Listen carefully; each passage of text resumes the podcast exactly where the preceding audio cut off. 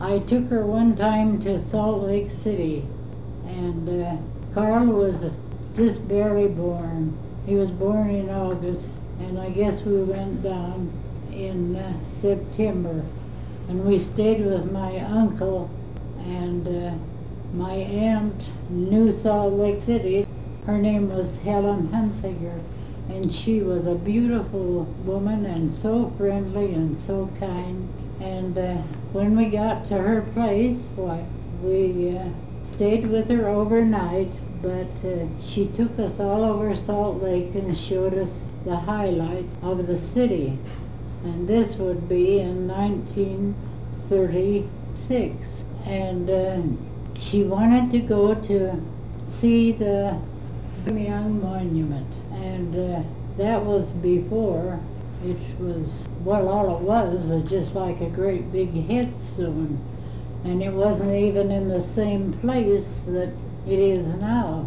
But we drove up to This is the Place Monument, and uh, she got out of the car and she wore long dresses. She always wore long black dresses clear to her ankles, and the sleeves were to her wrists, and high neck. She was completely covered in black dress all her life that I knew her. And anyway, she got out of the car and uh, she went up this little hill that you had to climb up to get to the place where the monument was erected. And there was June grass on the hill, and uh, she got June grass in her stockings and in the bottom part of her dress. But she climbed all the way up there, and when she got to the top, she fell down on her knees and threw her arms in the air and said, Thank God, thank God.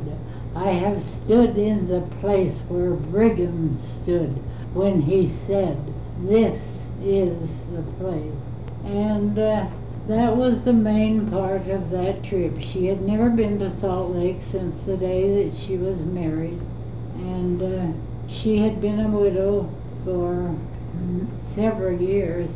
In fact, uh, Grandpa Jensen died in 1912. And, and this was, you see, in 1936.